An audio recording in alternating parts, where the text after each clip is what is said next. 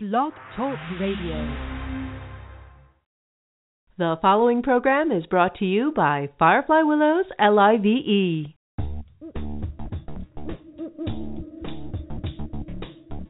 Hi, my name's John Carosella, and I'm your host for Convergence on Firefly Willows LIVE.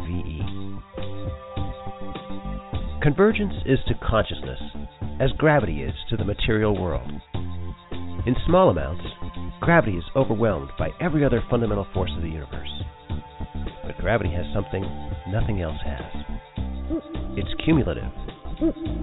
The more matter you collect, the more gravity you get, until it becomes the most powerful force of the material world. I think convergence is like that too. Only in this case, we're working with truth. The more truth we collect, the more convergence we experience. Connections, relationships, resonance of ideas and concepts, science and mysticism. Lately, deep truths just seem to be coming together, even as many of the illusions around us are falling apart. As within, so without. As above, so below. I know I'm feeling it, and I'll bet you are too. For the next 90 minutes, we'll be exploring concepts and topics that, in some way or another, bring us around to a deeper truth. Join me and my guests for this week's experience of convergence.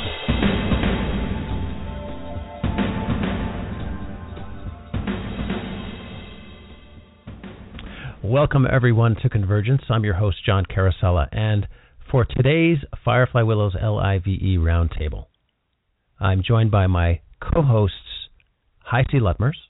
Hello. And Mildred Lynn McDonald. Hello, John. And for, for our roundtable today, I want to share um, uh, a, a definition of love.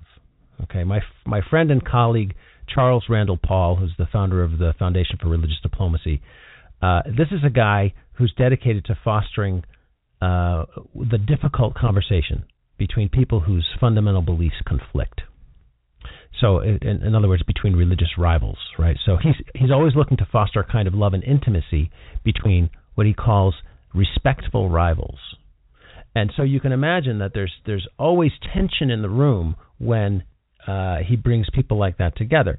Uh, but here's what's interesting: he defines love and intimacy, and this is something that he's striving to sort of elicit and and uh, and create between these respectful rivals. He defines love and intimacy as not just the willingness, but the desire to be influenced. In other words, to be changed by another. The desire to be changed by another. And that's what he brings into a conversation between people whose fundamental beliefs conflict. So I think this is a really powerful uh, a, very powerful definition of the willingness and openness and the unconditionality of love. Uh, and I can imagine in these conversations that he hosts that that how challenging this must be. But I took this home and I and I sort of made it personal, and I and I'm beginning to integrate this definition and reflect on it, not not in this sort of rarefied conversation space, but but as a real uh, question of practice. Of that that for me to really be to love someone is to desire to be influenced by them. And I just want to offer that uh, for our for our thoughts and consideration. What do you guys think of that that definition of love? Well, John, for me, when I'm kind of going inside and thinking about it, being with it, you would have to detach from your beliefs and not be a stakeholder in your beliefs, bring them to neutral or bring them to that's interesting. And also, it seems to me that your place of operating from or your vantage point would have to be your heart rather than your head. Yeah. I, okay. So there's a a relinquishing of the head. Actually, the whole idea of beliefs that have structure and are, that's kind of a head thing anyway, isn't it? I think it's it is a head thing, but it can cause distortion or a blockage toward the heart energy. Yes, I would agree in the context, certainly in the context of you know respectful rivals and uh, where, where we're talking about sort of esoteric things. But what about in like in the presence of family? You know, Mildred Lynn, does it like the desire to be changed by family or community? Is that is that also a belief space thing? Is it a is it a head blocking the heart thing? For me, I find when you were talking about the head and the heart and the blockage, many beliefs create emotions or people get emotional around their beliefs. And of course, family is an area where there's a lot of emotion. So I would say if you're looking at your beliefs in regard to your community, you have to put time and attention against that. But it even goes deeper with family. So I think the linchpin is the emotions and are you able to manage your emotions? Mm. If you walk into this arena where you're going to put your beliefs in neutral and open your heart and be vulnerable. Mm. I see. Yeah. What? So, what do you think of this definition of love, I see? Well, you know, it, it struck me as interesting that because that the the definition was a quote uh, that you gave that I'm assuming was a quote from what he says is the definition. Yeah, when it's, it's his definition. And so it, it struck me as to why he felt he needed to almost additionally or redefine the word influenced because he says the desire to be influenced, in other words, changed by another. And there's a very big difference there because I think that I can totally be on board with the definition of the willingness and the desire to be influenced by another because I think that that's what attracts us to other people. I mean, we could even think of the idea of, you know, opposites attract or that kind of thing.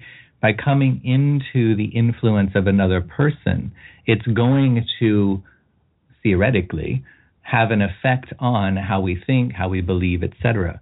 But it's not going to be that other person or even that other thing that's going to change us. And and I don't think it's the the responsibility of somebody else or love to change us, but it's that influence can have an effect on us, which may allow us to realize we need to or we want to choose to change something about ourselves.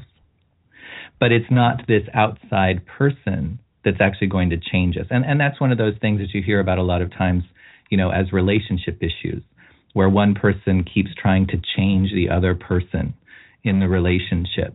And there's a big difference between if I live my life according to how I think, how I believe, according to my values, etc., and I'm around someone on a regular basis that sees that or experiences that, that may influence them and cause them to change in some way if they see me living that and that resonates for them. But it's not because I changed them. Mm. It's because they chose to change yeah. as a result of the influence.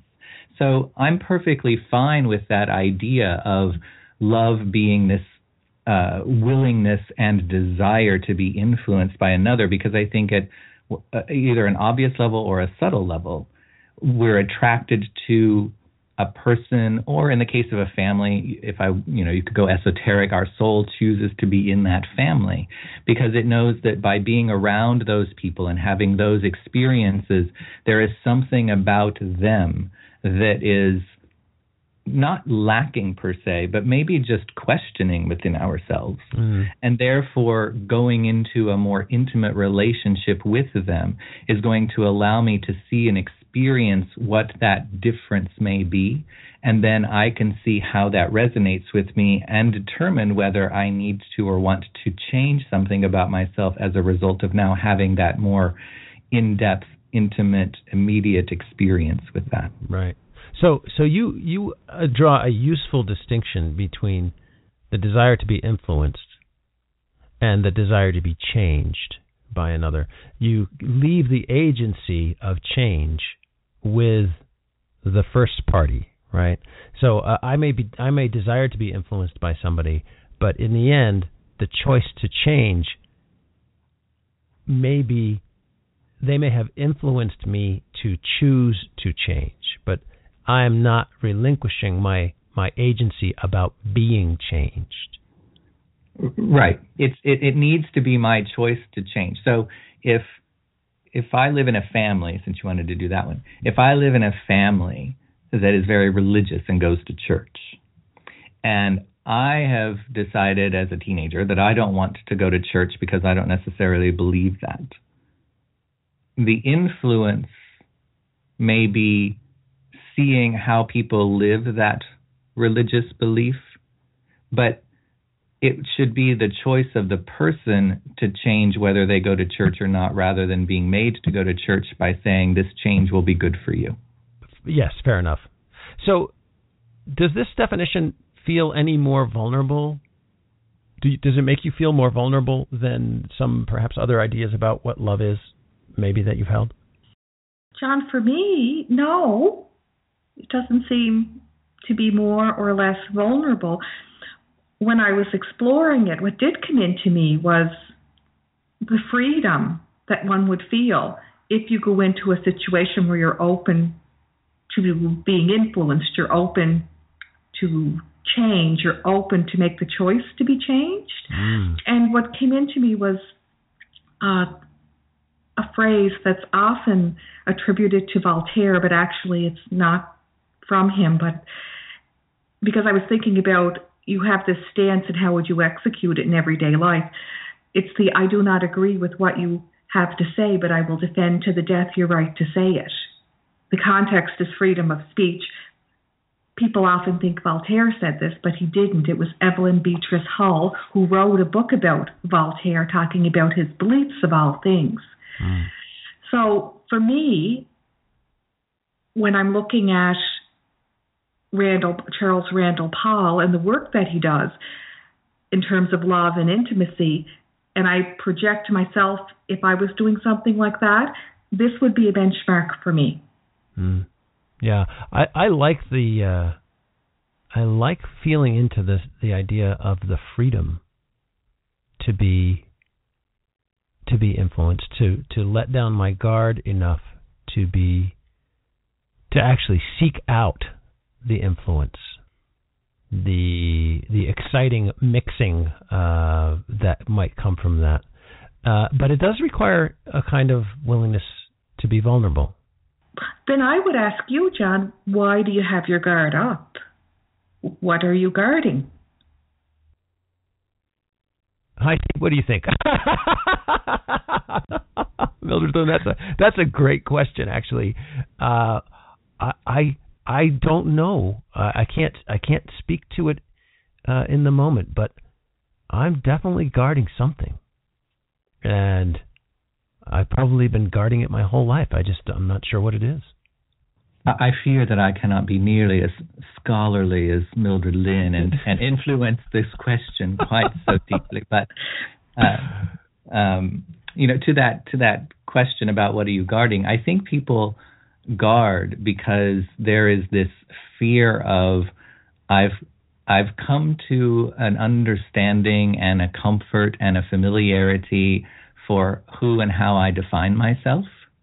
And if I let this guard down and something influences me to challenge or question or struggle with my self definition, my beliefs, uh, value, whatever, then it will feel like chaos. I won't know what to do with it. I won't know who I am. Hmm. And, and I think that that's often that fear of vulnerability is I'm afraid of losing my sense of who I am or giving up my sense of who I am or not knowing who I am if it comes into question or causes me to question it after all of this time. And and that's what I often think and see with people like that I see as clients. I think it's that sense of fear about having to go through that process of change um, because it's easier to simply stay in what I know. Mm. And I don't know that this definition makes me feel more vulnerable, but I think what it does is it points up the importance of a vulnerability because the more we can open ourselves to it. I mean, people don't like to feel vulnerable, but we're making ourselves vulnerable if we're influenced or surrounded by someone or something that is challenging a belief we have held for a period of time. If we felt so certain about it and now something is causing us to question it, that's a very vulnerable state, and it can go back to that sense of now I have to wrestle with who I am and what that means and all of that kind of thing. But the importance of that means I have the opportunity to grow and to evolve rather than to become stagnant and stuck in an ideology or a dogma, you know, or something like that. So it's and and vulnerability means I have to have the willingness to look inside. But isn't there also a risk in vulnerability? I mean, like I don't want to sidestep that. There's when you choose when when one chooses to be vulnerable to the influence of another, how what are the ways that that, that can go that that can go bad?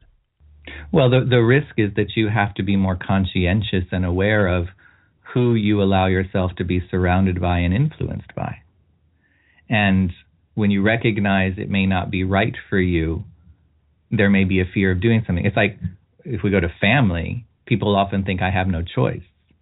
Whereas people do have a choice of whether they spend time around those people or not. They can still love those people from a distance, but they can also choose to put themselves into harm's way by always being around where they know it's going to be a toxic or an unhealthy or a dangerous situation. And so vulnerability does run that risk, but that risk is only because we're making the choice to put ourselves in a vulnerable state around someone or something that we know to be somehow harmful or not beneficial for us. I had an experience, John, when I first learned about energy medicine. My background is in science and I have a science mind, which may surprise you in high C, but I do. And so I remember years ago, I went to a three day workshop, and my beliefs were heavily entrenched in science and what I had dedicated my, you know, university education to and whatever. And I ended up at this little workshop, and they were talking about energy work. And basically, it was a whole different paradigm. I was open to it, but it was too much. And I think this is where the vulnerability might come in. I was very much open to it. It was too much all at once, and I had a very visceral reaction to the truth of energy medicine versus the belief system I had bought into for science. And I'm not taking away from science, I'm just talking from a medical model and how the body works as a whole. And as I said, I had a very, I was very vulnerable. I was open. I had a visceral reaction, and, what was the visceral reaction? I got sick as a dog. Oh my goodness! I I just couldn't stomach it. I couldn't stomach. Literally. Literally, they had I had to be taken home from the workshop. Wow. I was sick. Yes. Now the instructor was very kind, and she drove me home. And she had a science background. She said, Mildred Lynn, don't feel bad the same, very same thing happened to me. And I ended up getting really sick in the back of a car. but but the thing is, I had an entrenched belief system. I walked in open. I was vulnerable. I didn't understand that I would be receiving a whole um, big energy wave of information that I couldn't stomach, and I got it all at once. And that it worked out okay. After three days passed, and I became aware of my body and what was really going on, I was able to work through it. I'm wondering if, when you're talking about making yourself vulnerable, if that's a fear or a concern that it might be overwhelming or it might be such a shift in what your belief system is that it may impact you on different levels. Yeah, well, I think I, I think that's one of the things that I wanted to tease out is, um, you know, generally speaking, people don't like to to feel vulnerable, uh, and here we are uh, talking about love, something that we all desire to be a participant in and in communion with, uh, sort of requiring us to be vulnerable. And you know, what do you, what do what do we do about that? You know, like um, I just want to I want to touch on this.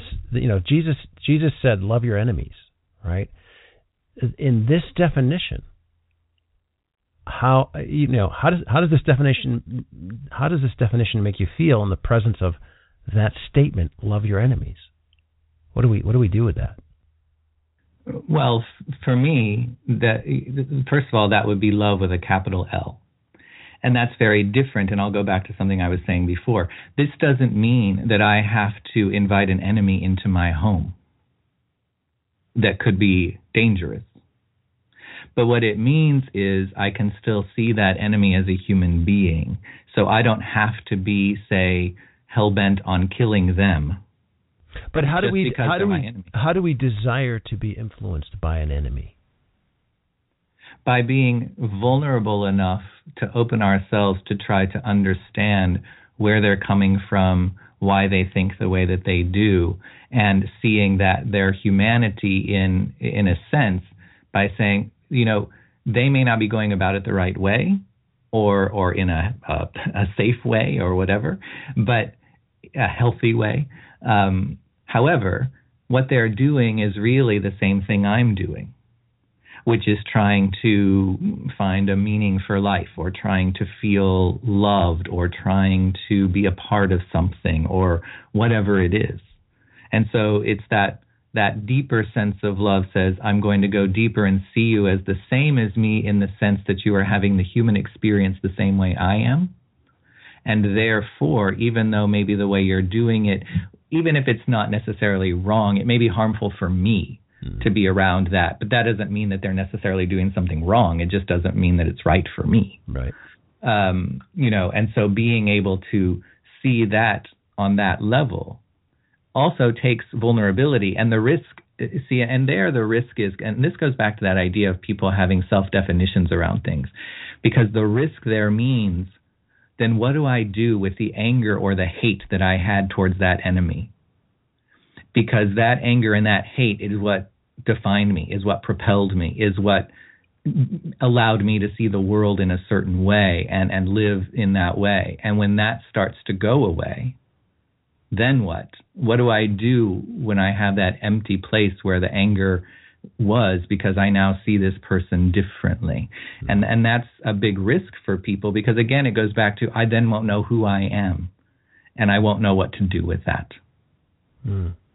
Mildred Lynn, your thoughts on loving your enemies, being willing to be influenced by them, desired influence? I think HiC did an excellent job. Okay. I would just repeat ditto. okay, so what Can, can, can, can I can I say something back to what Mildred had her little story? Oh yes. The- I the- see it was a big story. Because she's a Leo, so it's always a big story. Um, but you know, her story represented that risk of vulnerability, and yes, it may have been too much all at once, and it was a good thing that she was willing to step away from that and recognize that. The key, though, is the the the risk would become: Am I going to remain open and vulnerable to that, or am I going to shut down? So she could have shut down and said, okay, obviously that energy stuff is too much for me, and so I'm just going to not even go there, and I'm just going to stay in my science place. Or we can say, okay, that was too much, but that doesn't mean that I don't gently wade back into those waters and find a way to explore that in proportion to what it is I can handle each step of the way. And so either we shut down or put the guards up, or we risk remaining vulnerable, knowing if I take a little bit too much of a step, I might feel literal physical discomfort. But that just means I need to step back a little bit rather than shut down and run away and never go there. Hmm. So there's a willingness to experience discomfort that comes along with this. And knowing when to either slow the pace, step back a little bit, and go a little bit slower or whatever, um, rather than just saying no and shutting down because, oh, that was uncomfortable, therefore I'm not going there. Hmm. So this this sort of leads into my my final question, which is, uh, what can we do to be authentically open and vulnerable in the presence of intimacy that, by its nature, could end up changing us? For me, John, I feel that you have to value being vulnerable and open. Make a commitment to that as a first step. Hmm. I like that. You have to, to choose to choose to be in that space is is a choice. and you have to value it above something else. And then the other part of that, in terms of how you execute it, is you can be open and vulnerable, but as High C spoke to, maybe sometimes it's a little bit too much. The good news is you can use breathing techniques, you can use nature, you can anticipate that you're walking into these situations, you may have a visceral reaction or some other form of trigger reaction that might be uncomfortable. There's wonderful ways, music, there's wonderful ways that you can manage yourself and still remain open and vulnerable without having a severe reaction. Mm. Stepping away is one HiC mentioned. I like that. Right. C, do you have any other thoughts about that? Well, I would say that it's about overcoming or not giving into fight or flight syndrome so that you don't immediately think either I have to fight against this or react against this. And I also don't immediately think I have to run away from this just because it's different or uncomfortable or challenging me on a, a deeper level. Uh, and, and it's, we can step back because we can say, okay, you know what? I don't know if I'm ready for all of this, so I need to step back and take a little time to process. But it's that willingness to then continue to step into, even if it means a smaller step or in a smaller proportion, so that we continue to go there because the discomfort is actually the sign that it is something that needs us to explore it, to mm. see what it has for us we may not take it all on completely and wholeheartedly, but it does mean that there is something there that is challenging us at a deeper level. Therefore, there's something valuable for us to gain from it, and we need to at least explore it enough to see if we can get that little nugget or that little taste that may be all we need from it. But still, at least we will have gained that and been influenced by that rather than having completely missed out on that altogether. very good. All right. Thanks, guys. Thank you very much for your as always, your uh, powerful wisdom. Uh, so uh, that's all for our roundtable. I want to thank my co-hosts Hi C and Mildred Lynn, and we'll be right back. Have a great show, John. At Firefly Willows LIVE, we're working hard to be your trusted source for fun, enlightening, and heart-centered information and community. And we're passionate about the art of transformative media, the new leading edge of communication in our highly connected, media-rich world. If you're passionate about facilitating change and you have gifts or ideas you'd like to share, come join us. Host a show, or be a guest, or connect us to an amazing speaker or teacher whose message is too good to miss. There's always room for courageous, knowledgeable changemakers, inspired artists, and new ideas. Let us know you're interested. Send an email to info at fireflywillows.com. We're Firefly Willows, L I V E helping you find and shine your inner light. Welcome back. This is Convergence, and I'm your host, John Carosella. My guest for today's spirited conversation is Charles Randall Paul. Randall has an MBA from Harvard University and a PhD from the University of Chicago, writing his dissertation on ethical methods for engaging in religious conflict. He's the founder and president of the Foundation for Religious Diplomacy, a foundation that aims to build trust between religious critics and rivals. He's organized initiatives for dialogue in Egypt and Iran and has produced a documentary on religious conflict in America. He's lectured in Europe, Russia, the Middle East, Southeast Asia, and China. He currently works as co founder and chairman of the World Table, which has developed a plug in commenting system for websites desiring civil and honest public conversations. Randall, welcome to the show. Good to be here, John.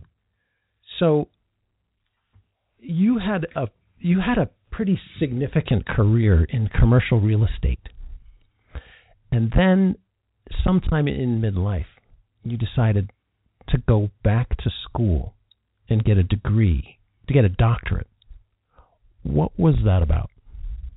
When I left uh, my um, undergraduate years, I realized I was keenly interested in combining the intellectual life with public life in some way. And I saw business as a instrumental means of making enough money to buy my freedom mm. to be able to uh, write and say what I wanted without beholding to any institution or school of thought. And in politics, if I went there, to be able to also make my effort one of service and not a career. Okay. So I I had a plan from the very get go to get out of business as fast as possible. Ah, okay. And uh, I said to myself, I'm going to be out of it in six or seven years, and it took me 16 years. But I had enough aside then to be able to bail out and go back to school and, and start and, my effort. And why that particular program? What were you What were you actually seeking to get from that program? The University of Chicago Committee on Social Thought is a unique program in that it is explicitly interdisciplinary and you come in with a key question that you are going to study and uh, one would hope add something to the world of knowledge uh, regarding that question.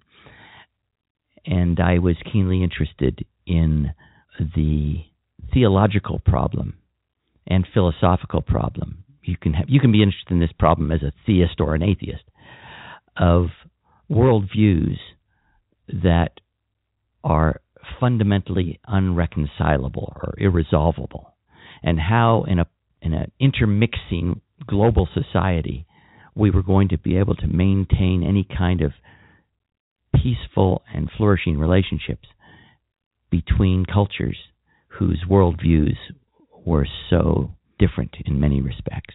And so I wanted to study uh, religious or ideological conflict from the standpoint of the insider in various philosophical and religious traditions. I wanted to understand how people in the world saw conflict itself with the other, with the outsider, and whether they were taught, if you will, by their philosophical or religious leaders to engage in conflict in certain ways versus other ways. And what did you find? Well, I found that uh, there was an array of, of answers on that question. Um, so this is from from the perspective of somebody inside uh, a religious uh, discipline or tradition, tradition or philosophical one. Philosophical. How how they are um, coded, how they are programmed to to address conflict. That's right. Both within their own communities, in the form, if you will, of heresy. Uh, right. Okay. Uh, those who attack purity, right? Right. Right. Or outside their community, those who are contaminating the world with either falseness or direct evil, right? Mm-hmm. How how are they taught to engage or not engage? Right. Okay. There are groups that say the only way to deal with this conflict is to evade or avoid it completely by enclaving, by quarantining oneself. Yes, that was that was my and so and that so was my cut. Their conflict was both within the community and exterior to the community, and they had slightly different ways of handling both those issues. So, how broad was the array? I mean, is, are, are there any summary thoughts you can offer about what you discovered? Yes, I can. I can say that uh, first of all, I think your audience will be interested to understand that whether you're on the right or the left, no matter how open-minded or narrow-minded you are, from a st- from the standpoint of social psychology, there are real threats out there for you. There are there there are people out there who are downright dangerous in their ideas, and it doesn't take a monolithic absolutist to want to silence the opposition. okay, right? Yeah, I think that's yeah, I think that's, that's true. Right. so. If we, if I, I want the whole audience to realize we are all implicated in this. I could, I could make your flesh crawl if I got to know you a little bit better. I, I, there would be something that you would find very dangerous in the world that you would want. You'd be very tempted to silence, right, if not worse. right, right. And it's once you get into that mode of thought, and you can say you can be an atheist and still have that worry, that concern. Now we're there. Okay, this is really important, and I and I, I appreciate you bringing this up so early in our conversation because this really is why you're on convergence, right? This show is not a, not yet anyway, uh, a political sociological show. It's a show about science and mysticism, and how we come to understand ourselves in the great creation from both of these perspectives. And I want I want uh, folks to reflect on what Randall said. This is a deep psychological imperative. It's an existentialist imperative that Randall's talking about. When confronted by someone whose ideas are different from yours, there is a deep seated trigger that isn't apparent in casual conversation, but lurks beneath the surface nonetheless. That if the idea is sufficiently different, it's intolerable. Is that true? It's it's dangerously intolerable. I think we need to say that. It, it there is this psychological worry that one that the order of the world with which one deals is at risk if this other person's idea were to be adopted broadly, right? Or or if the discipline were to actually if I were to take it seriously would ha- it could upheave my whole view of order and and correctness, right? So so I want to maybe cite it might be a facile example, but for those of us on the left, who primarily I think is my listening audience, um, w- an example of something that, uh, although we consider ourselves very open-minded and tolerant, the idea that someone could be walking around espousing an ideal that effectively says you're not allowed to be open minded is something we don't want around. It's something we find, if if that were to take root, to be terrifying and worthy of silencing. Right? I mean, this is the kind of thing we're worried about. It's not, you know, political left or right. You know, uh, the the Voltaire comment, uh, or you know, subscribe to Voltaire. I can't. I I don't like what you're saying, but I'll defend to the death your right to say it. It's it's it's deeper than that. It's more existentialist and more threatening than that. I love the way you just explained it because I like to say religious conflict or deep ideological conflict might best be understood as the fear that one's loved ones could be deeply harmed. That's interesting. That's interesting. See, okay, I, that's, that's, really that's really that, important because that, what you know, for those of us who have shed not just an intellectual worry here. Yeah, yeah, yeah. For those of us who have shed institutional ideology, let's say, you know, organized religion or uh, or you know, hierarchical political power structure or ideology or whatever, right? We are very inclined to believe ourselves to be equanimous you know, like we accept a lot of things. We accept a lot of things. But there are some things we don't accept. And those are the things that, like, for example, environmental degradation is probably a big one for my audience. We don't accept that. That's not acceptable. And why it's ideologically not acceptable? Because we fear for our loved ones. Now, uh, again, as you as you're listening, these aren't these aren't perfect examples because we're riffing on them on the fly here. But I encourage you to to feel deeply into your ethics and recognize that what you think of as ethics is a form of an ideology. And your ethics, in many cases, won't permit you to accommodate something that is in violation of those ethics. That's an ideological position. W- would you agree? Sure. Okay, so so this is what you studied. Yes, I, I studied the various. I believe, and no one can become an expert in yeah, yeah, another yeah, religion, a, a, a, single other religion, let alone various um, traditions that we tend to call these days world religions. But I I took a few years, right. eight years actually, uh, to go into the methods that m- many um, traditions use, and I found that the model for explaining this to your audience might best be the public health model that ideas are powerful, beliefs are powerful, they translate very quickly into attitudes and actions, to policies, politics, and, and social, ultimately to institutions. Yes, I mean, the the human. Uh, if you're talking with someone who is not a reductionist, the body, the mind, the feeling, the heart, whatever you want, all interrelate all the time. So there is no such thing as a an innocent thought in that sense. Innocent in that it doesn't have a ramification. Ramifications, exactly.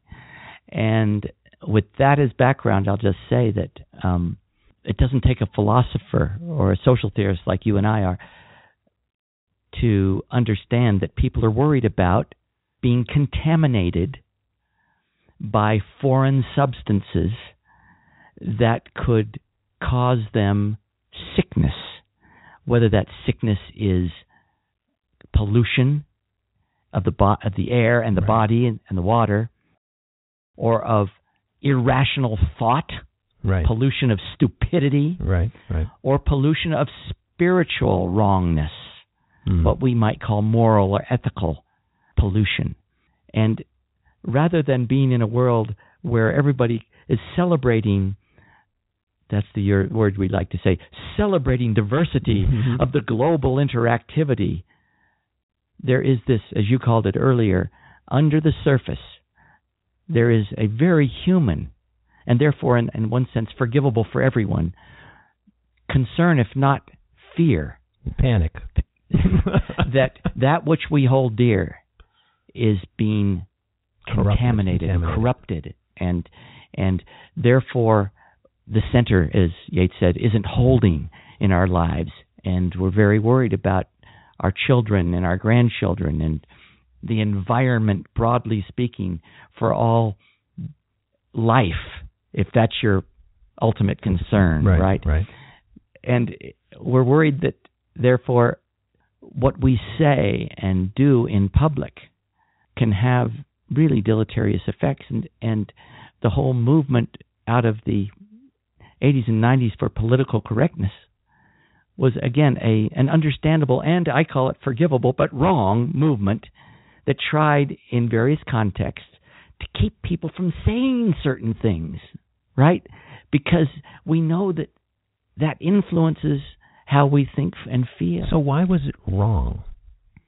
I think it was wrong in that it was not self-aware. It was that was the wrongness. Oh, explain.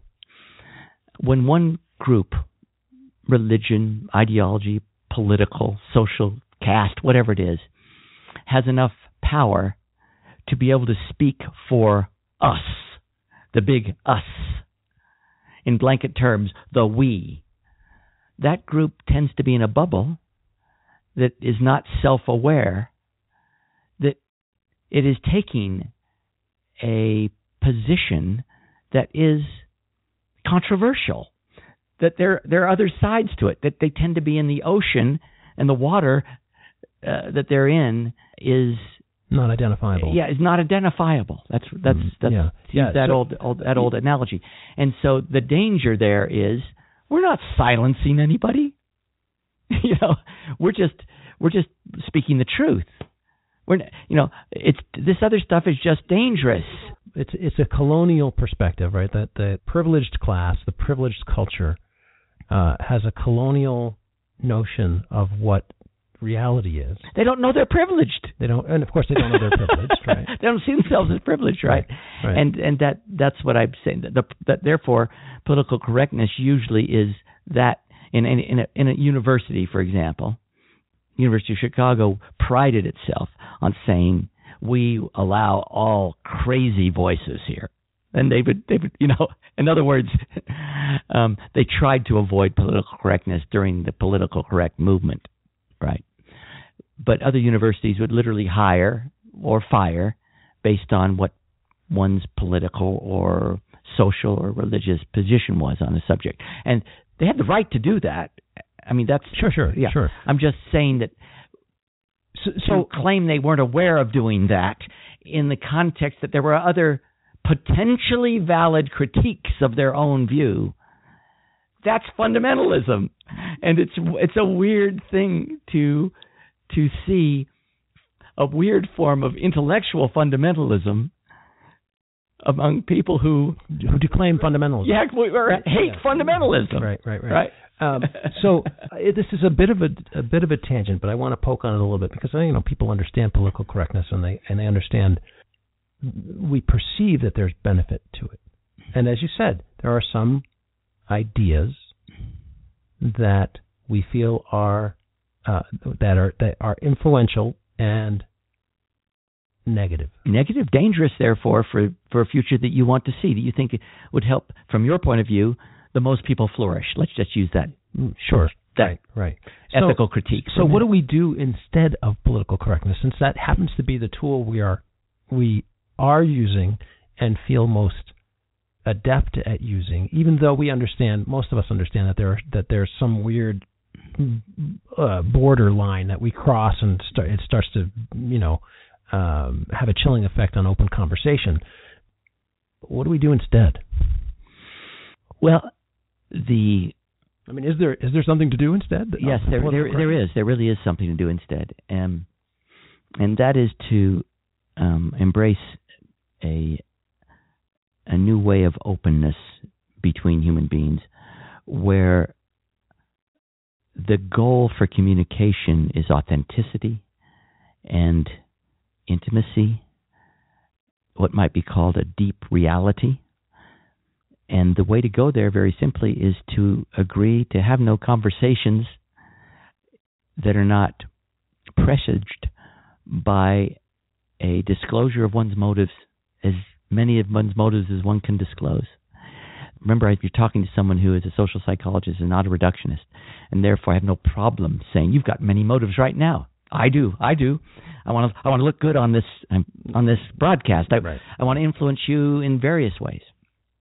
Um, don't want to be stupid. You know, I mean, there, there are all sorts of motives that are going on in me, and if I can say, "Here are my motives," and you will listen to those, and then you will explain yours to me, something immediately happens when we go quickly to our motives, our purposes for engagement, and they're plural, and we probe each other. Something begins to happen with our communication. That very activity shows that we are beginning to trust each other at a different level than political correctness, which only allows certain things to be said. At the emotional level, we are already going deep and, and complex, and it sets the stage for being able to do that intellectually and ideologically. Okay, so I want to. You sent me some material prior to our uh, getting in the studio. You said the deepest aspect of human influence is at the level of desire. The deepest aspect of human influence is at the level of desire. Now, something about the disclosure of motives makes me want to understand that statement. It brings that statement up for me. Uh, There, I have I have some desire that is that is apparent, or maybe not apparent, but is present in my motives. How is that the deepest aspect of human influence is at the level of desire? You said we sense intention, purpose, passion in each other, and these desires move us to desire what the other desires in a kind of circle of feeling. This is complicated stuff. Can you explain this a little bit? Yes, Rene Girard began as a uh, literary critic and moved into uh, what might be called critical anthropology and even uh, psychology. He was moved by Shakespeare initially, in which, in, in, in reading Shakespeare, he saw that Shakespeare, some of Shakespeare's characters seemed to intuit the desire of other protagonists before any speech occurred, and therefore they were moved by that desire to act in certain ways or to respond in certain ways. And and um, as a social psychologist, I would agree that what that science is coming to a point now, by the way, to corroborate this, that there's a nonverbal communication that occurs between human beings, where we sense someone's desire, both bodily and what we'd call emotionally, intellectually, before anyone's mouth even opens, um, you sense that there's an agenda in which you are implicated in the other person's mind and heart. And that agenda is more important than anything you say. If you're sitting at a table eating together, that's more important than anything you can say. At some deep anthropological level, you know the other person desires to be seen as a human being who is your equal in the sense that you both eat and you're sitting at the same table and you're spending time together. This and and that person desires you to listen to their to desire him, to, the, to to feel that in you. That's right, and and to respond. And with, we do, and we, we biologically, uh, psychologically, emotionally, we do almost without cognition. We That's right, and and and, and involuntarily. If that person glances off or his body's moving a certain way, you can say that person is bored with me, doesn't want to be here at all. On the other hand, you can sense that person's into me. I I love being in that person's presence because that person wants to know what I'm feeling, wants to know what my desires are. That person, in other words, is open to my feelings and desires as well. And that's the that's the the preamble for any deep conversation is if you have that experience with somebody your heart and mind are automatically so to speak open you want to go because you feel safe you feel trust this is what we call authentic intimacy what what if the other person's agenda is toxic to you that will be also felt that will also be felt and you'll close down. Uh, and one of the things we do in our work is we realize some people have, if not most of us, have a mixture of motives, a mixture of desires. And so the question becomes what is your primary motive? What one wins out in our relationship, right? And this is really, I mean, this is great stuff we're talking about because if you can sit down with your lover, your wife, your friend, and realize even they, at any given moment, might have a mixture of of desires uh, to influence you and to receive your influence. That some of them might be a little toxic, and some of them could be wonderful, right? And that's why I'm not giving you a fix or a formula here, except to describe the awareness of this allows for intentional development of more trusting relationships where you can knowingly say, All right, now I'm going to express to you what we're feeling, what you've already felt. I now want to express to you what my motives are. I'm going to put words around these desires. Hmm. I love the way, by the way, you grabbed something that I tried to tell you earlier how motive and desire are so linked. Motive and desire are very, very, closely linked motive is kind of the explanation we like to give around this less explicable, yeah. explicitly explicable thing we call desire. Right. It's the, the Greeks would call it eros, not the eros necessarily of um, not sexual eros. sexual eros, but that deep desire for something more, for change in, in human beings.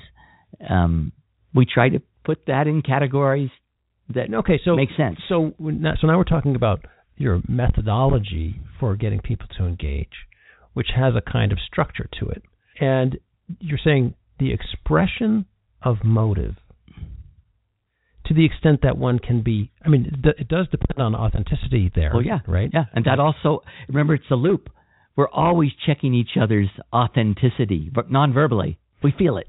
So ultimately self-awareness is a huge catalyst here, and lack of self awareness is a huge drag yes. on having a conversation with someone who is who you who you don't immediately align with. Right.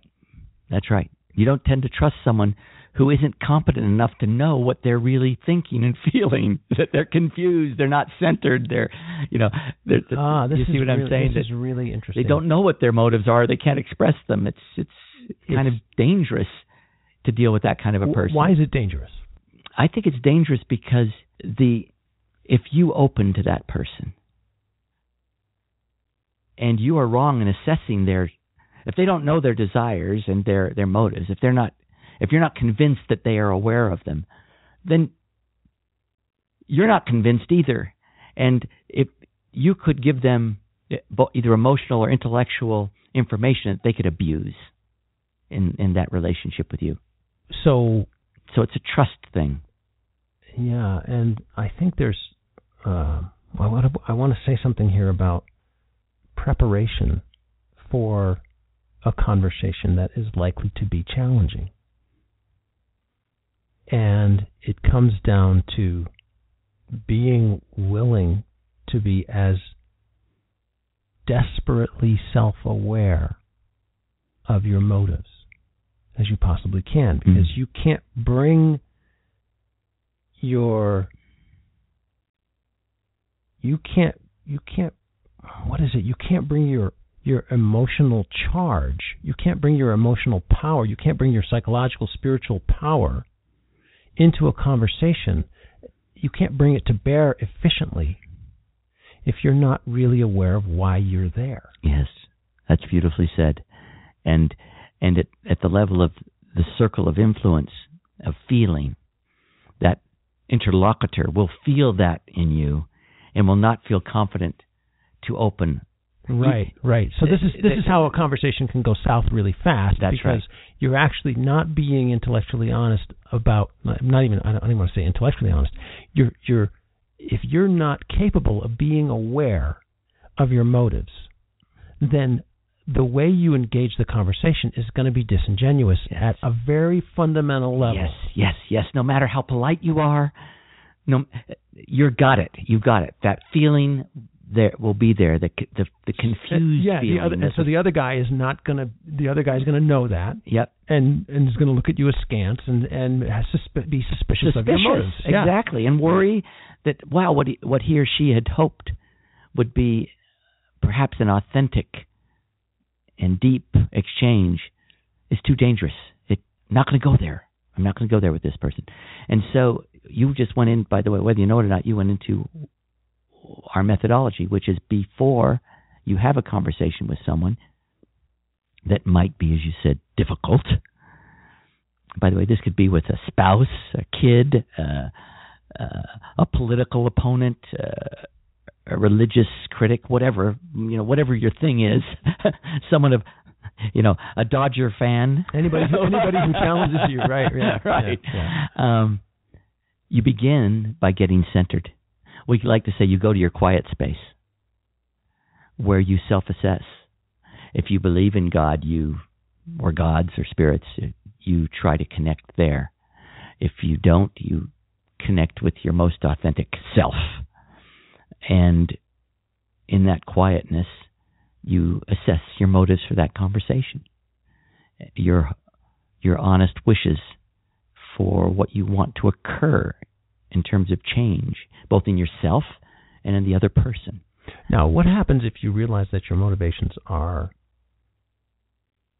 aggressive yeah. or unduly uh, antisocial? You know what I mean? That's, oh, yeah. those no, weird, no, no, weird I'm with you. Say, right? I'm with but, you completely. But like even in approaching a conversation with a family member or uh, an intimate or uh, somebody at work, right?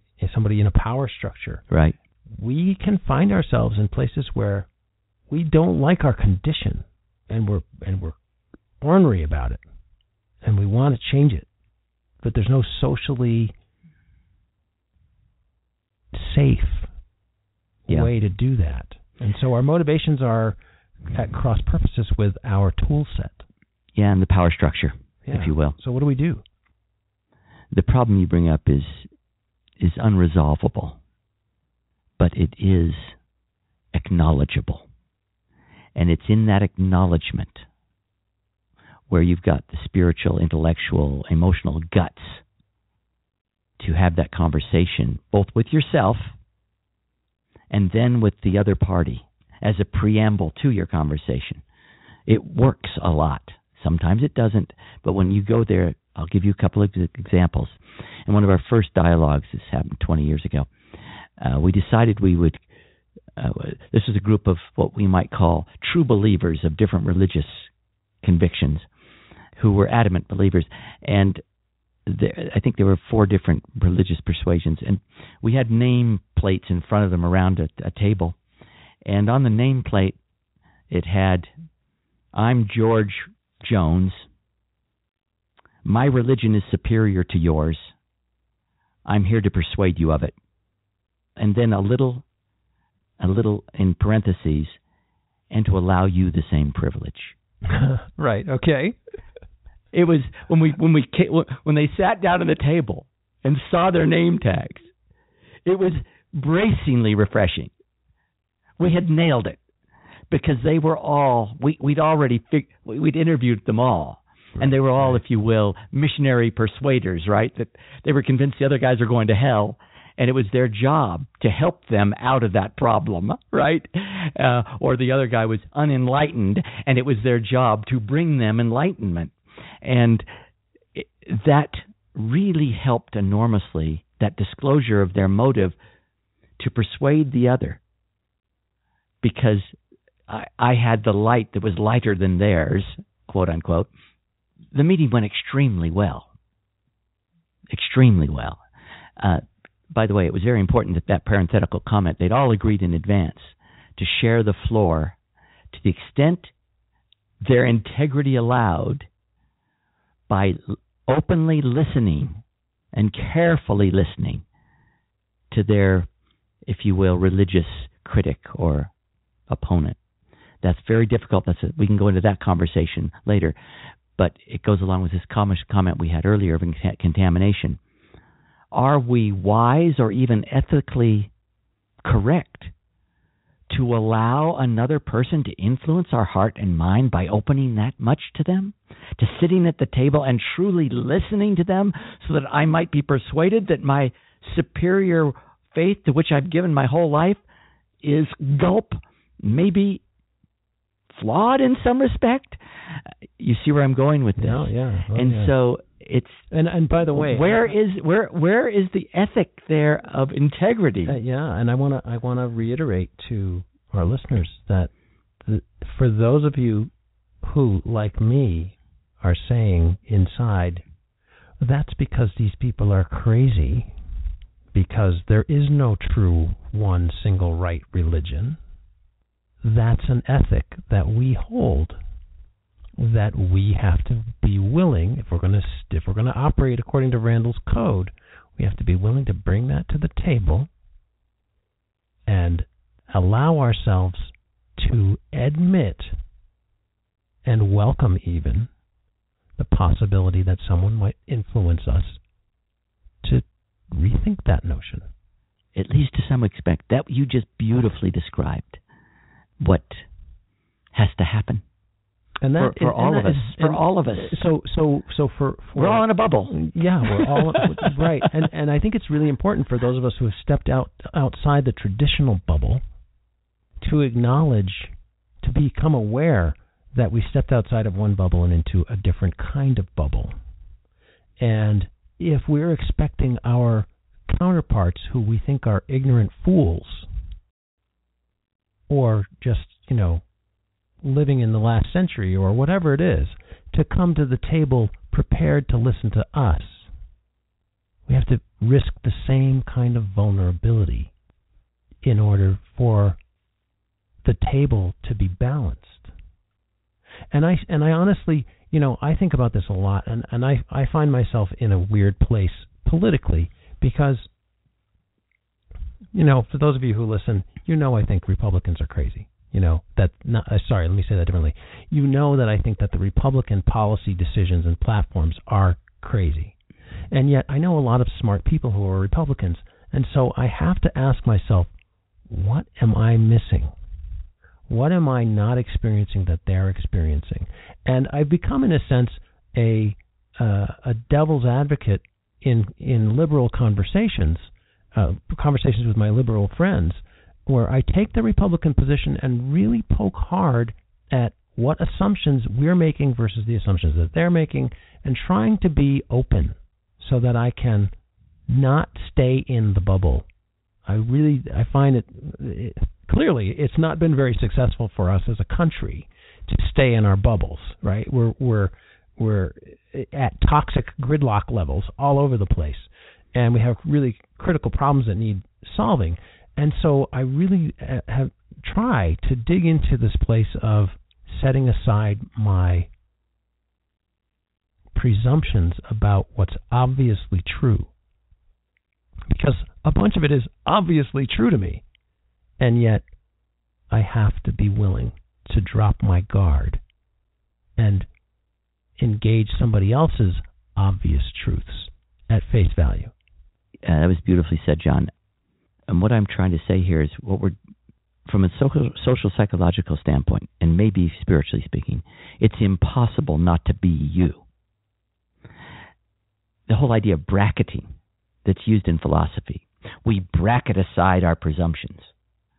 That's a total reductionist statement, as if you can somehow bracket aside a part of you that is not. Uh, uh where is your feeling right. level? Where is your thought level? Where do these things occur in the body? In other words, the only hope we have, I well, I say the only.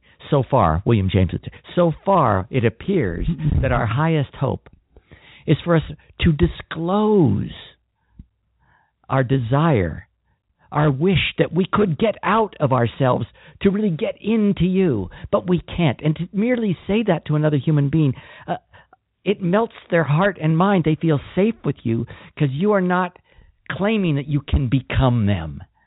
You're only claiming you wish you could so that you could understand them fully. But since you can't, you're having this conversation. You are you are listening as hard as you can listen. You can't set aside your values. You can't bracket your feelings, but you can knowingly admit that they're there and influencing you and that you actually could change if you opened your heart eh, to the other person.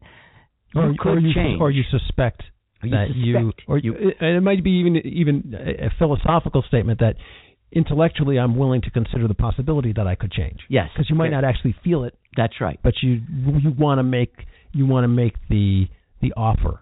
That's it. Even if you're not sure you can follow up. That's right. Right. And and okay. and, so on that note, let's take a short break and Okay. and we'll be right back.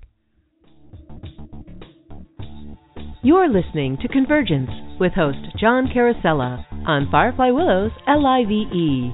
Find out more at fireflywillows.com. Enjoy the show.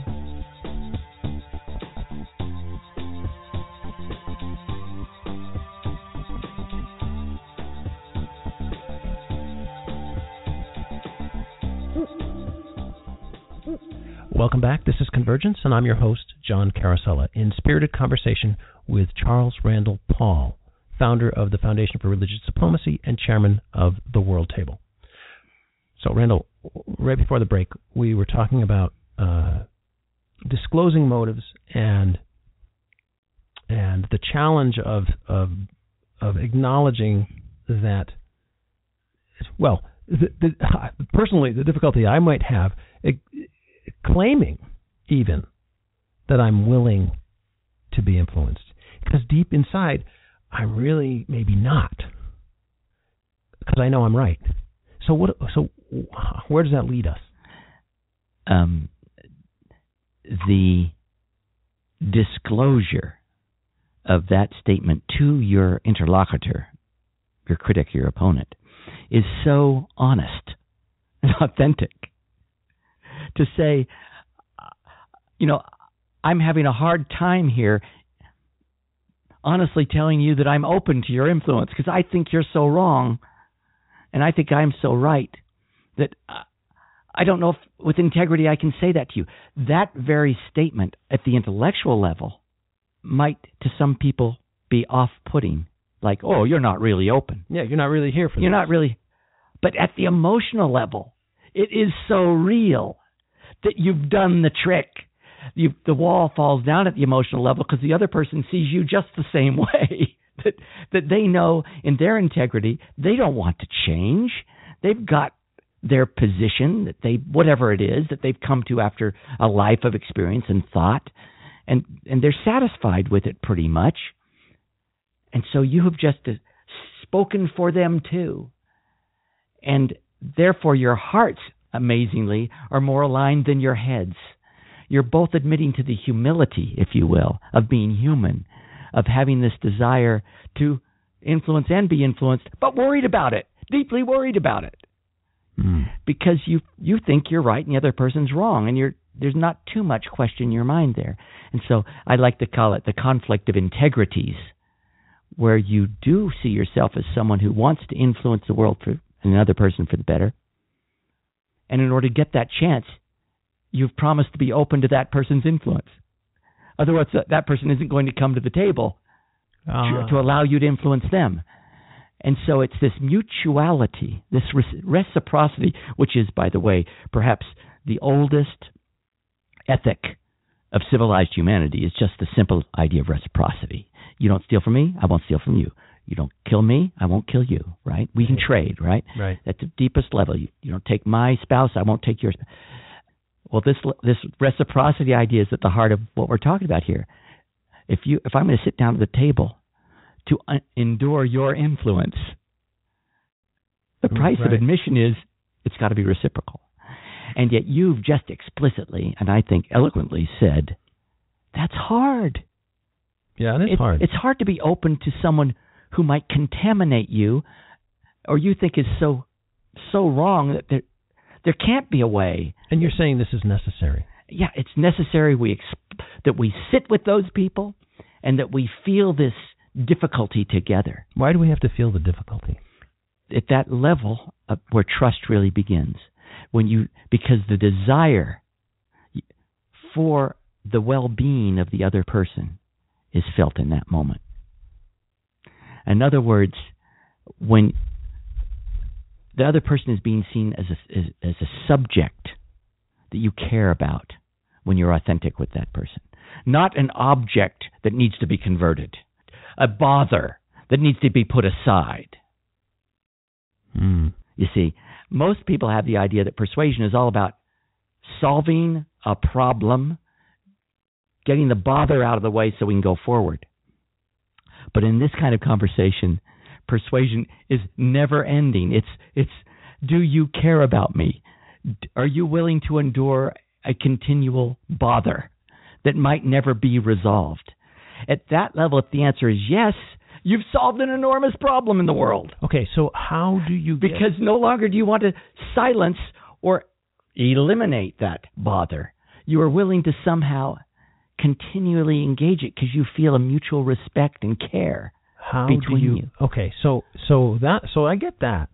Um, It can happen in marriage, it can happen what- in friendship, What's the exercise? it can happen between rivals. What is the exercise that you do to endure the bother?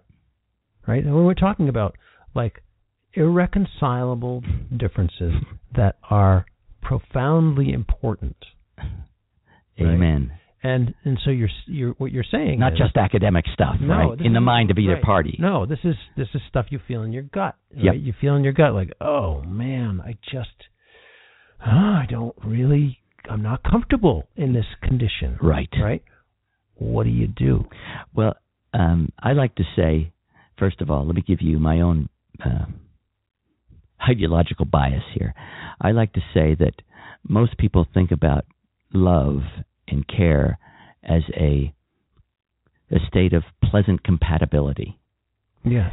and uh, I come out of a tradition, Christian tradition, where I take the the great Sermon on the Mount quite seriously. When when Jesus said, "Hey, you know, if you love your friends and family, you get no points for that. Even the Pharisees and the hypocrites do that, right? I'm telling you, you got to love those who despise you, those who mistreat you, those who are, your enemies. You get points for that. And most people think of that as an impossibility, as something for only the saints and angels. But I have come to conclude it's a very pragmatic fact that real love only develops in a tested, unresolvable circumstance where you have to have, at some level of in your heart, you have to say, in spite of that, I will care about your well-being and wish for and act for your good and want the same reciprocal in spite of all these other pressures. That's what love is. To me, that's what the, the Christian idea was that love is manifest only in these unresolvable incompatibilities. That is a And weird. so- that's a weird perspective. That's a weird perspective, and and you'll have to go with me. I might be wrong about it, by the way. I'm open to your influence, John. If you want to take me on, I really am on that. I, I'm I'm experimenting with this in my own life and and, and observations of of those around me.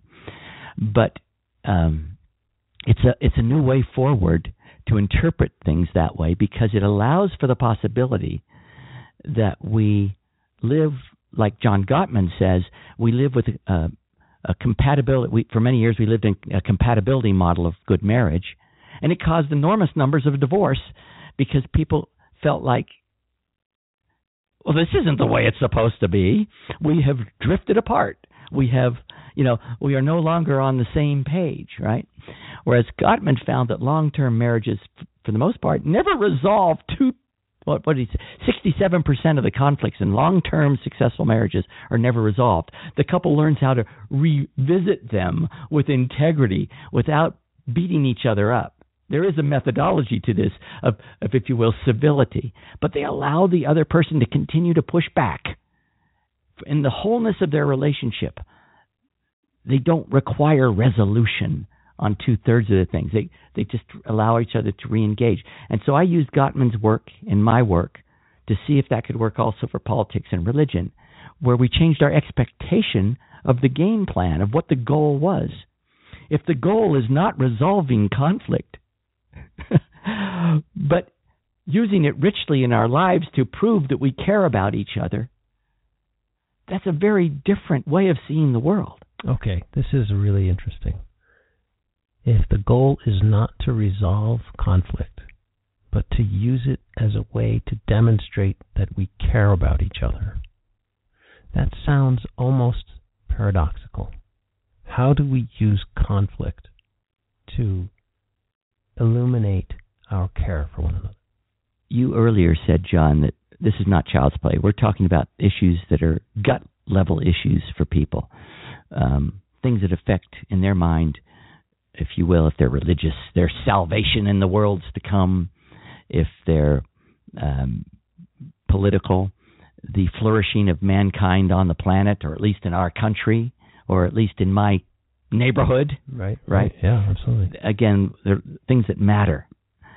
Um, I'll just say that when you can find someone who is willing at that level of seriousness to not silence you as a critic, that says that person cares about me. He cares about my ideas, even though he cares about me, my thought, my feelings so much that he is willing to be open to the possibility me influencing him in a way that's very scary. You There's- want them in your life. You desire them to influence you is what I'm getting at. So, so two things come up for me. One, one is about safety in the presence of vulnerability, and the and the other is about vulnerability itself, and that it is somehow in the act of declaring one's self vulnerable that the conversation, the interaction between two people, leaves the realm of I want to say leaves the realm of the intellect or the conceptual and becomes biological. And and that vibration, that that interpersonal connection it's it's I'm well, I'm I'm it's hard for I'm I'm reaching for this and it's it's hard for me to articulate that for all of the all of the the bluster and aggression that we muster to defend our ideals and ideas. The declaration of vulnerability, it's like it it's like it drops down another level and almost compels as we said earlier you talked about this this reflection and the mirror neurons. I don't know whether we mentioned it during the show, but we talked about mirror neurons before the show. That my willingness to be vulnerable to you affects you in an inescapable way. That's it. it. This is this is Gandhi. This is so much Gandhi. When you you think of him as being this this passive resistor, this wimpy guy, right? He turned over the whole the most powerful country in the world at the time. He was all about influence, but he was able to see that he could move human hearts and minds. Yeah, If if- hearts. If if hearts first, then minds and policies, Mm, right? Right. um, by his satyagraha, his openness to the influence of his opponents. He would sit with them and honestly listen to them, try to take their point of view so that he could absorb it into his life. He would go to other religious groups and try to understand their view. This, this literally, you've just said it. This disarms. It, it drops and, the and, wall. and it's not just and it's not just an intellectual disarmament. no, no, it's an inevitable biological disarmament. that's the it, it has to be resisted. It's not inevitable because there is something within the human I'll call it soul that can say even though my walls are dropping I'm going to build them. I'm back I'm going to build them back up right now. Hmm. Right. Mhm. Mhm. Um it's like this uh we would agree that when Jesus said we've got to become like little children to get into the kingdom of God. Think about you talking with a child, say a 6-year-old child. And having a, a, an honest conversation with that child. That child is all ears. You're an adult, and that there's a trust level there, and that moves you to care about that child. In fact, we would all of us, I think, listening, would feel it utterly despicable for us to use that vulnerability, the, the the call for us to drop our walls and be real with that child, to use it and abuse that child. We all go, Ugh. Yeah, yeah. you know, I belong. Like Jesus said, that person who abuses a child should have a millstone around his or her neck and thrown in the depths of the ocean. He was pretty clear Mm, about that. yeah. Now, why? Why? Because that is what screws the world up. When anybody, it doesn't have to be a child, when you act childlike, when you call the other person to be authentic like you are, and you resist that, that's evil. Because you know somehow in your heart that this could change the world. This could change me. I could somehow be different if we were both this way. And for various motives, and we could talk about those motives, many of us, including me, at times wants that wall to remain, even though I'm being called by the desire of the other to safely drop it. Hmm. So, Okay, so this conversation is is fascinating, uh, and I want to run. We're going to run a little bit longer because there's there's some more stuff I want to get to. Um, you have tried this technique in various places, and you've had uh, this experience in various cultures. Can you share a couple of examples? I mean, you've been around, yeah. right? And and in fact, you've been around in some pretty uh, uh, places that are in the news. yeah, I've been to Iran in dialogues over there about three years ago, and uh, at, anyhow, I've been to China, and and I've learned how ignorant I am of the ability to communicate in this authentic way uh, cross culturally. Uh, Is it harder to communicate authentically cross culturally or inauthentically? I mean, no, that- that's, a, that's a real like I, I, it's really important. I, I, I bring that up because um, we can we might say that you know this whole notion of authentic conversation um, isn't worth it because we're not because it's not it's not as effective as saber rattling or or uh, castigation or you know bully pulpit or whatever. yeah, I th- I think um, yeah, here we here we mix what you might call bioscience with cultural uh, conditioning. Um, my theory is that what we call the human has a similar bioscience with respect to desire and influence that is felt non-verbally between human beings. That's my theory. and therefore, um, everything I've discussed with respect to uh, sitting down, quote unquote, with someone and having those feelings uh, expressed is cross cultural. It's a cross cultural phenomenon. However, if sitting down in America means across the table from somebody in casual clothes sharing a pizza, if that would be seen as utterly disrespectful, that would lead nowhere uh, other than inauthenticity in China, where we're supposed to, uh, let us just say, kneel with tea between us. Um, we have to take that all into account. Uh, to be more explicit about what actually happened to me, and one of my first conversations where I was trying to teach this method in uh, Chinese uh, uh at the uh, Center for um, Social Sciences in, in Beijing, about this would have been about seven years, eight years ago. Um, I was using my old American way of kind of disarming the crowd by uh, talking about some of my own foibles, uh, showing them that I was li- I was dropping my wall, showing my imperfections, and instead of getting smiles and and and vibes of relaxation from the audience, I was getting blank stares. In fact, stronger feelings of walls mm. that were going okay. up. Right. And I, I, my Chinese colleague afterwards said that was an utter failure, Randall. You, your words were saying, you know, we've got to be real with each other, or we're not going to have anything happen here. You missed the whole cultural way of getting there. You had to have that conversation privately with these individuals. You couldn't do it in a group of 20 colleagues. That was disrespectful you see, of, of them. That is not the way you get to authentic relationships here.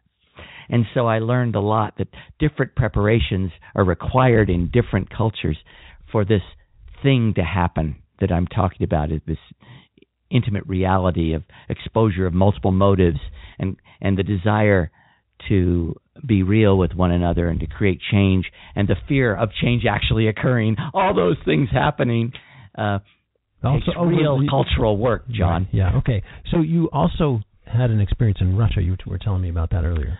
Oh, in Russia, it was it was the saddest moment of probably my my uh, well, the second saddest. The saddest was coming home from Egypt a few years ago, but uh, in um, in Russia, knowing what I knew coming out of China.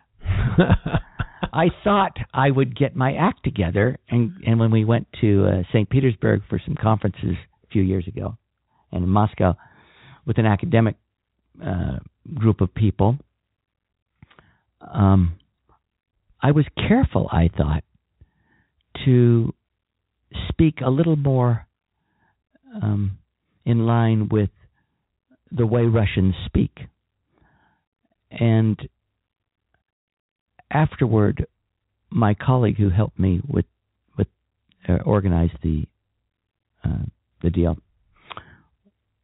sat me down and said, "Randall, that that was beautiful. You did a beautiful job, but you understand that you didn't get much response from the audience, did you? They heard you. I want you to know you spoke to their hearts, but this is Russia, and Russia is so used to having informants. Use any kind of authentic, honest speech against you later on for personal gain. It's so much part of the culture. Still today, after perestroika and glasnost, it's still there. It's one of the saddest moments in my life to have this great colleague say, It isn't going to work here. Until the culture itself is ready to take that risk.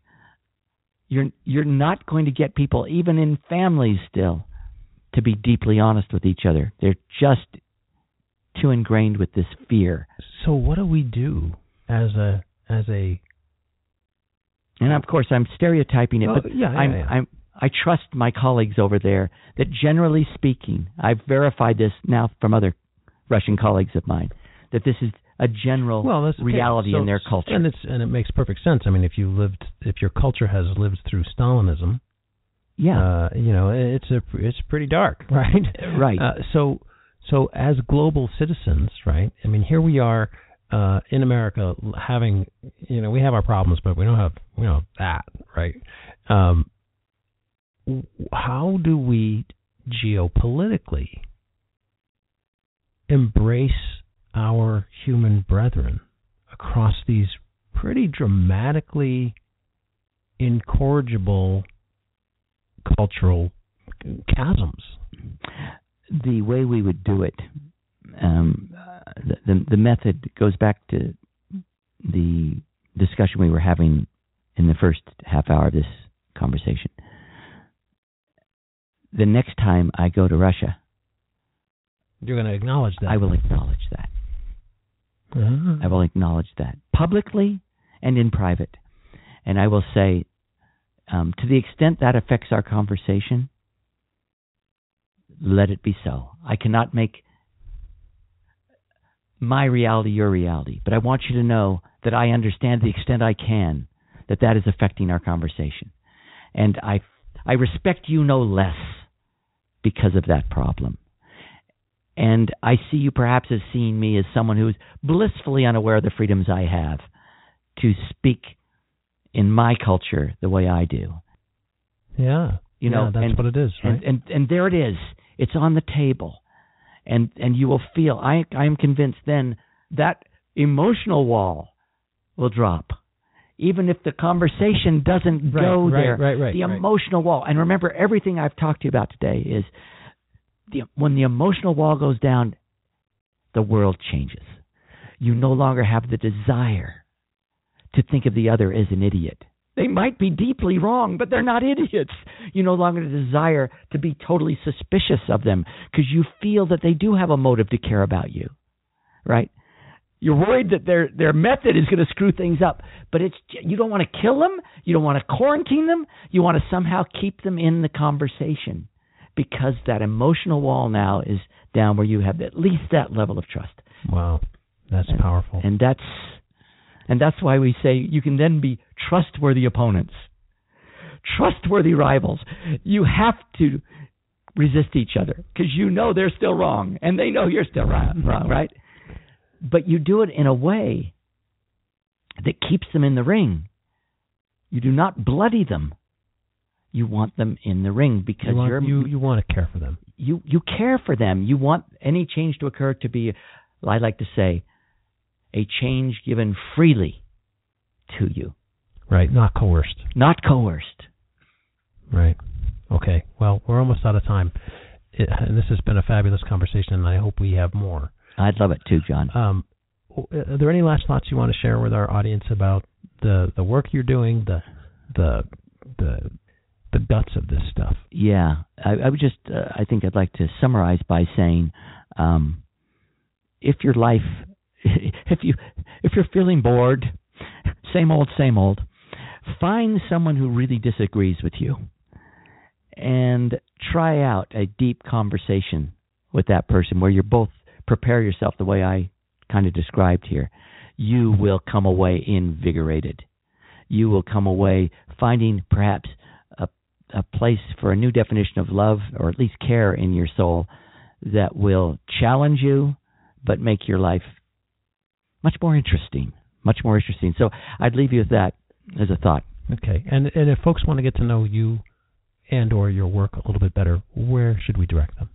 Uh, you can communicate with me at my email address. I'll give that publicly. It's Randall at worldtable.co.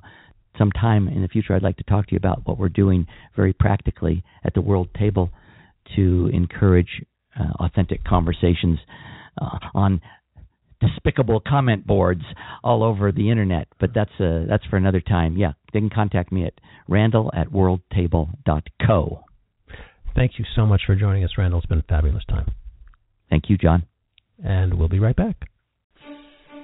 A personal tarot reading can offer you insight, information, enlightenment, and empowerment along your life's path. HiC is a professional tarot conversationalist and ritualist with over 10 years' experience. He's available for readings in a variety of formats, including parties and events. To schedule your personal tarot reading, contact High C at tarotbyhighc.net or email him at hic at fireflywillows.com.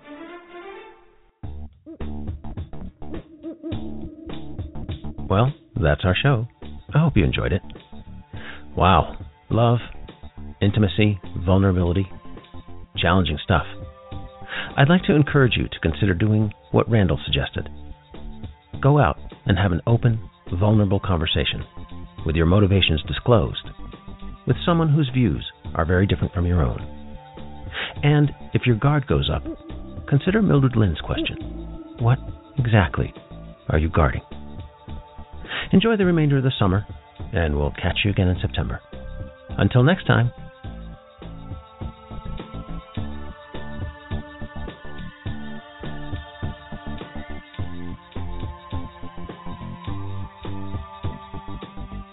Thank you for joining us.